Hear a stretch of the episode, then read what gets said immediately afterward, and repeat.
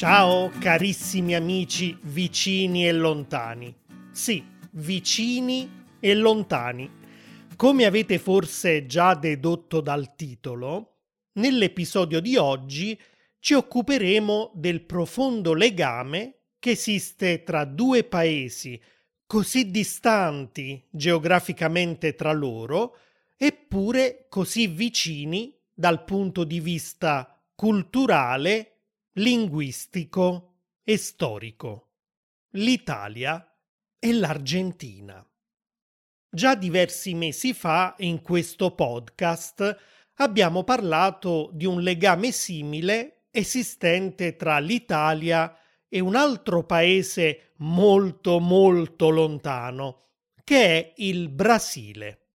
In quell'episodio vi ho raccontato dell'epopea vissuta da migliaia di italiani che, per necessità, sono dovuti emigrare in Sud America in cerca di fortuna. Abbiamo visto come quelle famiglie hanno portato con sé la propria lingua, le proprie tecnologie, la propria cultura, le proprie tradizioni, anche dal punto di vista culinario. E la cosa più incredibile è che tutto questo è sopravvissuto all'inesorabile scorrere del tempo, perché ancora oggi tra i discendenti di quei primi emigranti si parlano i dialetti della propria terra di origine, come quelli del Trentino Alto Adige o del Veneto. Si continuano a cantare le canzoni dei propri avi e si mangiano gli stessi piatti che cucinavano i propri nonni e bisnonni. Come sarà la situazione in Argentina? Lo scopriremo fra poco. Nel frattempo vi ricordo che potete scaricare dal mio sito italianglot.com la trascrizione di questo episodio con una spiegazione dettagliata del vocabolario e un foglio di lavoro con tanti esercizi che vi aiuteranno a padroneggiare la lingua italiana nel modo più facile possibile. Innanzitutto voglio dirvi che sono stato due volte in Argentina e in quanto italiano mi sono sentito come a casa sin dal primo momento. Già appena atterrato all'aeroporto di Buenos Aires, la gente ai controlli doganali che mi ha fermato per controllare la mia borsa, appena saputo che ero italiano, mi ha lasciato passare dicendo Ah, sei italiano, vai, vai pure.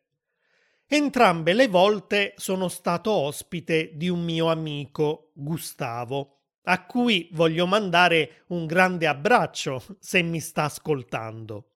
Gustavo parla italiano perfettamente, anche perché la sua famiglia è di origine siciliana. In un precedente episodio vi ho anche raccontato di un Natale che ho trascorso in Argentina e vi ho detto che sono stato invitato a cena da un altro mio amico di Buenos Aires, la cui famiglia è pure di origine italiana. Le pietanze servite a tavola quella sera, con tanto di panettone e vari tipi di frutta secca alla fine del pasto, erano esattamente ciò che avrei mangiato in ogni caso se mi fossi trovato in Italia.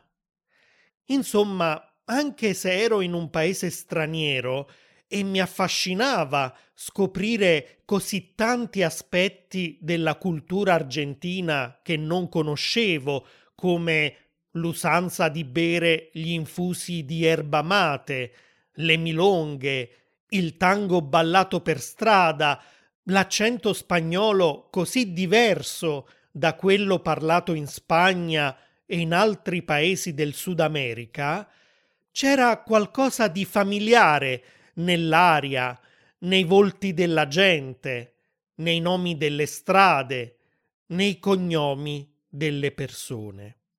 In effetti, più della metà degli argentini ha origini italiane e questa italianità a volte pura, a volte mescolata con la cultura locale, è ben evidente. Facciamo dunque un salto indietro nel tempo per scoprire quando e perché gli italiani hanno deciso di lasciare il loro paese per imbarcarsi e partire all'avventura verso un altro continente.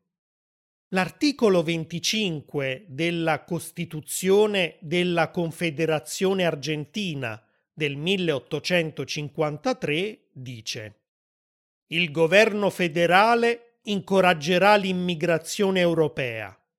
Non potrà restringere, limitare o gravare con alcuna imposta l'ingresso nel territorio argentino degli stranieri che abbiano per oggetto coltivare la terra, migliorare le industrie, introdurre e insegnare le scienze e le arti.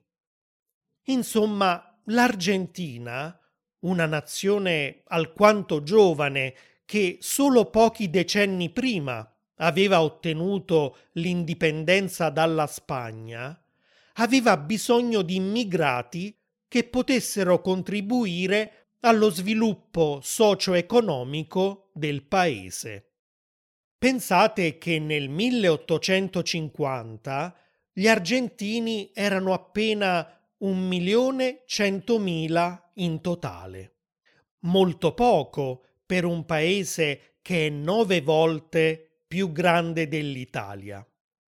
All'appello del governo argentino risposero milioni di italiani, soprattutto nel periodo tra il 1870 e il 1930, quello che viene ricordato come il periodo della grande migrazione.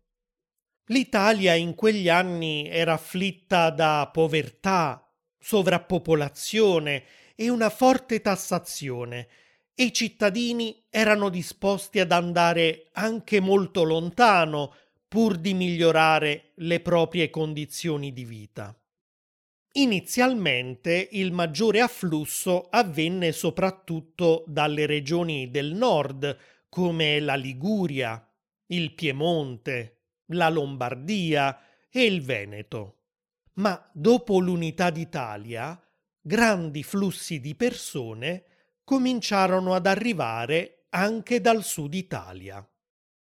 Una battuta scherzosa, molto diffusa ancora oggi in Sud America, è che alla domanda da dove discendono gli argentini si risponde gli argentini discendono dalle navi. Il viaggio avveniva infatti via mare e il punto d'ingresso principale al paese era il porto di Buenos Aires. Gli immigrati che sbarcavano qui si dirigevano poi nell'edificio che oggi è stato trasformato nel Museo dell'immigrazione, perché la legge argentina consentiva loro di trascorrere lì cinque giorni, ricevendo vitto e alloggio gratuito. A coloro che avevano intenzione di spostarsi in altre aree del paese veniva addirittura pagato il viaggio. È così che molti italiani decidevano di non stabilirsi nella capitale, ma di proseguire verso la provincia di La Pampa o verso la Patagonia. E a proposito di Patagonia, anche Ushuaia la città più a sud del mondo, fu popolata in gran parte da italiani. Nel secondo dopoguerra il governo argentino aveva infatti stretto degli accordi con l'impresa Borsari di Bologna perché inviasse manodopera nella Terra del Fuoco. Una prima nave partì da Genova nel 1948 e dopo tantissimi giorni di navigazione i primi italiani, o lo Stanos, come li chiamava la gente del luogo, arrivarono in quel piccolo villaggio a pochi passi dall'Antartide. Una seconda nave arrivò nel settembre del 1949 e così ai 2100 abitanti di Ushuaia si aggiunsero in totale 1146 italiani fuggiti dalla povertà e da una terra devastata dalla guerra. Era così dura la realtà che stavano lasciando alle spalle che molti di loro partirono senza neanche sapere dove stavano andando, guidati solo dalla speranza e dal desiderio di cambiamento. Oggi Ushuaia è un'importante destinazione turistica della Patagonia, grazie anche agli italiani, che allora dettero un importante contributo costruendo strade, case, fabbriche, una centrale idroelettrica, una scuola, un ospedale e tanto altro ancora. C'è anche da dire che furono molti gli immigrati che decisero di lasciare la Terra del Fuoco già pochi mesi dopo il loro arrivo. Le difficili condizioni di vita a quelle latitudini, il clima e il lavoro non erano un incentivo a restare e, come se non bastasse, un terremoto che colpì Ushuaia il 18 dicembre del 1949 spaventò non poco i nuovi arrivati. Ad ogni modo, se vi interessa approfondire l'argomento, un libro molto interessante di Rosa Maria Travaglini intitolato Da Bologna al fin del mondo raccoglie proprio le testimonianze e le storie di quei primi italiani arrivati a Ushuaia. Ma lasciamo la Patagonia per ritornare a Buenos Aires, nel quartiere di La Boca, che nacque intorno al 1830 come porto sul Riachuelo, uno dei vari fiumi navigabili che sfociano nel Rio della Plata. I primi ad arrivare e a popolare il quartiere erano liguri, esperti di costruzioni navali, navigazione e commercio. Le caratteristiche case di legno della Boca, così come le vediamo ancora oggi, venivano dipinte dai genovesi che utilizzavano a tale scopo gli avanzi di vernice per navi. Ecco perché hanno questo aspetto coloratissimo. Molti sono gli immigranti che sono vissuti in queste case perché gli affitti a Buenos Aires erano davvero cari e qui si poteva risparmiare, anche se si trattava di vivere in tanti in un'unica stanza. La maggior parte di queste case aveva un grande cortile in comune che spingeva i loro abitanti ad avere un'intensa vita sociale, i bambini di diverse famiglie si riunivano per giocare in quel cortile. La domenica si pranzava tutti insieme allo stesso tavolo e spesso si organizzavano feste, tra le quali le più importanti erano il Carnevale e il 20 settembre, la festa degli italiani in Argentina. Un aneddoto molto particolare del quartiere della Boca riguarda uno sciopero di operai che, si dice, ebbe luogo nel 1882 e che culminò con la dichiarazione di indipendenza del quartiere. Gli operai, cioè, issarono la bandiera genovese e la chiamarono Repubblica Indipendente della Bocca. L'indipendenza però non durò a lungo.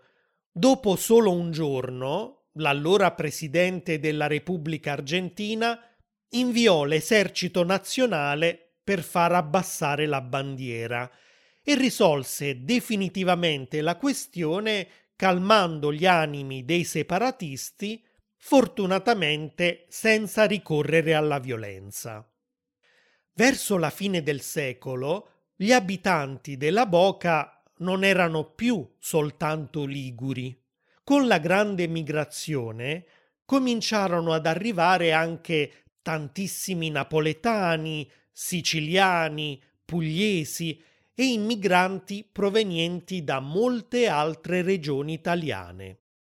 Giungere in Argentina era diventato anche più semplice perché grazie alle navi sempre più moderne la traversata dell'oceano si era ridotta da 50 giorni nel 1850 a soli 13 giorni nel 1930. Si era ridotto anche il prezzo del biglietto e il viaggio era diventato più economico, più sicuro e più confortevole. Con l'arrivo degli italiani in Argentina nasce un nuovo linguaggio ibrido, tipico soprattutto della zona di Buenos Aires. Gli immigranti cominciano a mescolare le parole spagnole che apprendono nella vita di tutti i giorni con la loro lingua materna e nasce così quello che viene chiamato dagli argentini cocolice. Molti degli emigrati sono in effetti analfabeti e venendo da svariate zone d'Italia parlano dialetti così diversi tra loro che non sempre è facile comprendersi. Dalla loro esigenza di riuscire a comunicare sia con gli argentini che con i loro connazionali, nasce quindi una lingua mista che tutti possano capire. Il termine cocolice, per indicare questa lingua ibrida, pare che derivi dal cognome di un emigrato calabrese, un certo Antonio Cuccolicchio, che lavorava nel circo dei fratelli José e Geronimo Podestà. Il comico Celestino Petrai, che nota il suo modo buffo di mescolare il castigliano con la sua lingua materna, tipico tra l'altro di tutti gli immigranti dell'epoca, decide di portare in scena una caricatura di Cuccolicchio, imitando il suo strano modo di parlare. Nasce allora Cocolice, un personaggio comico che diverte il pubblico e allo stesso tempo un termine per indicare la bizzarra mescolanza di lingue che parlano gli italiani in Argentina. E non è tutto. I dialetti italiani e lo stesso cocolice forniscono gran parte del loro vocabolario a un altro modo di esprimersi diffuso in quell'epoca, il cosiddetto lunfardo.